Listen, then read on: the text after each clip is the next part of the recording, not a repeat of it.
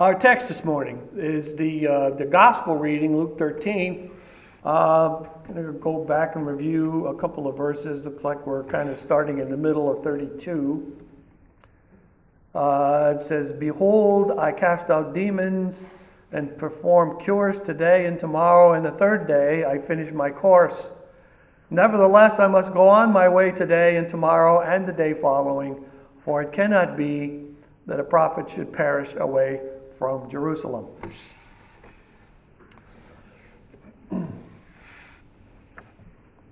I um, was remembering as I listened to these things that, uh, well, I, let me just ask uh, did any of you ever get uh, punished at school in your lifetime? So I, most of the men will say yes, I think that happened, and most of the women will say I'm not telling. But uh, I, it happened to me on occasion. I, I remember one time, uh, I think I was in sixth grade. The, I was running around in the classroom. The teacher wasn't there yet, and I whacked some kid upside the head just fooling around. And uh, and then you know she came in right at that moment, and that got me paddled, which was really enjoyable. Uh, but the rule at my house uh, was that if I got punished at school, I got punished at home. I think probably a lot of you have heard that sort of thing before. So, I mean, there are really two ways to handle a thing like that. Uh, there's a, at least a tiny chance that your parents are not going to hear about such a thing, except I had a friend who wanted to make sure they knew. And, and uh, he kept calling and calling. You know, eventually I had to deal with it, but uh, you, you, only have a couple of ways to deal with it. You can either try to hide it, which never worked on my mother because she knew everything. She still does. It's kind of a nuisance that way. Uh, but uh, the other thing is, I suppose you could just sort of admit it and get it over with. But uh, the, the, the, the, the, difficult part of that really is that if, if there's uh, if you if they uh, find out later. I mean, if you if you didn't tell them and they find out later, then you're going to have more problems. But then there's the other part. I mean, if there's no punishment when you get home, then the other problem is that you never really are done with it. So you're sort of stuck with it until they find out, which they're going to find out anyway, because stuff like that shows up on report cards and other kids talk. And my sister knew everything as well and she wasn't going to let that pass. So I knew it was going to come. But if you don't, if you don't let it come, then you're never done. You're never at relief. You never. Uh, not only are you not punished, but you're also not forgiven and let off the the horrible hook that you're stuck on. And and see, this is kind of like what's going on here with um, with Jesus. There are there are two possibilities here for Jesus. He could, uh, well I guess you could have to say there's two for the people of Jerusalem as well. Uh, the, the, people in Jerusalem um, here, we see the Pharisees talking to Jesus saying, You should go away from here because Herod wants to kill you. So uh, the Pharisees want him gone, uh, and maybe, just maybe, they were telling it straight, and Herod wanted him gone too. It's hard to tell about that sort of thing. Uh, or uh, their other choice would have been say, yep, this is Messiah, and, and we accept him, receive him as such. Uh, and, and theoretically, that would mean their salvation has come to town. But then again, also God has come to town, and then they got to deal with who they really are, as opposed to what they want to say they are. So they got their two choices. Jesus has two choices as well. He could have left and left them to whatever it is that they desired to deal with uh, but he didn't. His other choice was to go on and continue doing what he said, uh, which he said he cannot help but do. He has to do that. Um, but you know, the, the, the, downside of that is if Jesus goes on and keeps doing what he's doing, then the people that don't like him are going to have uh, have him in a corner one of these days. And you know how this ends. We heard a death threat here, theoretically at least, from the Pharisees about Herod. Uh, uh, nobody here, um, in the end, nobody changed their minds. Jesus decided to keep going, and these guys decided to keep hating him. Uh, and you already know how this comes out uh, when we get to Jerusalem in the end. Um, the, impossible thing in all this is receiving Jesus as Savior. Now, I, I said it's impossible, uh, and you know, of course, then and yet here we sit. When, when I say impossible, I mean you, you can't do it by yourself. You don't, you don't have it in you to, to want Jesus in yourself. You don't have that. Uh, Jerusalem couldn't do it. No one else can do it either. It's not possible for you to receive Jesus properly by yourself, which seems kind of horrible.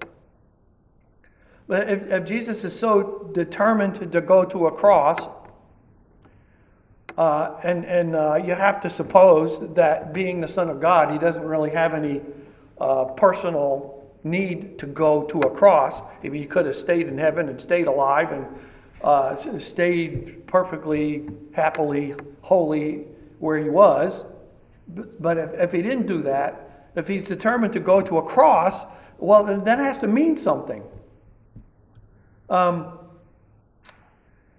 and and there is where our difficulty lies.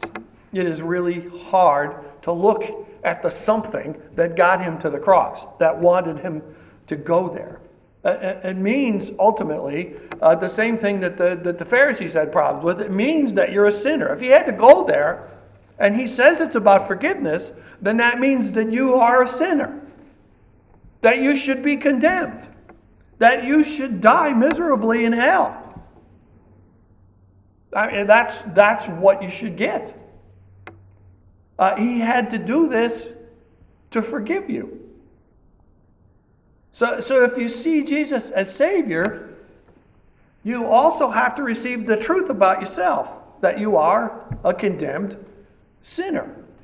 The Pharisees couldn't do that. Their whole life depended on them doing everything that God said they're supposed to do because they had fallen out of the, the exile to Babylon. They went there because they were sinful and they didn't listen to God. And so they don't want to do that again. So they have to be perfect in their own eyes. So they deny their sinfulness. And Herod was a king. He certainly has to deny it because if he's messing up, and see, the, the worst part is they, they all work for God one way or another, and they're kind of aware of that. The Pharisees don't work for themselves, they look after the people of God for God. So if they're sinners and if they're messing that up, then they're going to have to deal with the Savior who comes and says, You're messing that up. I uh, and you and they all have to, if they're going to accept Jesus as Messiah, they have to say, I am a sinner. I mess up. I should die. I must be condemned. That's part of taking Jesus as Messiah. Human beings cannot do this. It's not in us to do it. You cannot do this alone. Would you like to, uh, you know, if you think about this a little bit, would you like very much to confirm for yourself the, uh, your necessary condemnation and your well deserved hellfire for yourself? Is this the sort of thing you just love to do? Is that a thing that you would like to do? To say that about yourself? You can see why that's difficult. But it's the truth. It's the truth that we have to look at honestly in the season of Lent. Now, you heard that Pharisees don't want Jesus in Jerusalem. Uh, and if they're right, you, uh, you have to say the same thing about Herod. He doesn't want him there either. Because he makes them look bad to the people. Because, you know, if he's right, then they're sinners. And if he's wrong, then, well, then there's no reason to pay any attention. But Jesus wants to gather up, he says here, in all compassion, he wants to gather up his people to protect them from the desolation, from the condemnation, from the, the forsakenness that they would have as a matter of consequence to sin. He wants to take care of them, but they won't do it. And sin always ends the same. It only has one outcome. There's only one thing that gets called the wages of sin, and, and uh, death and hellfire are what follow upon sin. That's what's stuck. So to come to Jesus means awareness of the truth of that, of sins and desolation that should follow. And so they would not come. No one does that without help. As Christ says, you would not see him unless you say, Blessed is he who comes in the name of the Lord. Now, interestingly, though, you all have said that already today a couple of times. Uh, and you say it uh, easily. I know that you're, you recognize the blessedness of a coming king who is our Savior, Jesus Christ. You say that. You mean it. You believe that. So you can tell it's Him. You can believe and accept that it's Him. You say that by faith, though, and which is not yours. Faith can come only to you by the Holy Spirit and by the salvation that Jesus has brought you. He provides for the forgiveness, and the Holy Spirit provides you with faith so that your salvation is yours. When you know forgiveness, you can accept your sinfulness, you can look at it honestly and in peace. And until you can do that, you have to deny.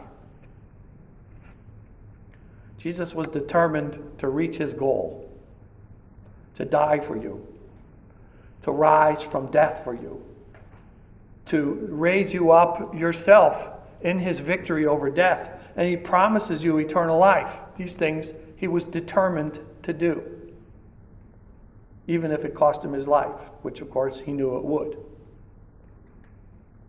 if he had not inspired the faith that receives those truths, the spirit that's in you is the one that causes you to believe. If it weren't for those, you couldn't come.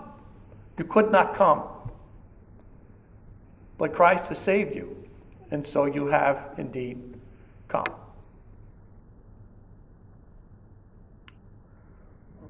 Verse 32 is interesting. He says, uh, The third day I finished my course which brings to mind two real quick things. When he says the third day, what does that always bring you to think about? Well, it always brings you to think about resurrection, because that happened on the third day. Uh, and, and he also says, I, I finished my course. Now, you can't see it here because your, your Greek is probably uh, slacking a little bit, but it's, it says uh, he finished his course. That's what this is translated like. But what it says is, I finish. I finish. Now, that is interestingly exactly what he says on the cross. Uh, uh, he says, It is finished. It's the same exact word here. On the third day, he finishes. So, on that third day, all is complete. You have your forgiveness in his death on Friday, you have his resurrection and his resurrection on Sunday, and his eternity that's been promised you has already begun. Uh, you can't get any more finished than that. You have these things, the Holy Spirit has provided them to you, and your salvation is entirely secure in Christ. Amen. Now may the peace of God, which passes all understanding, keep your hearts and your minds in Christ Jesus. Amen.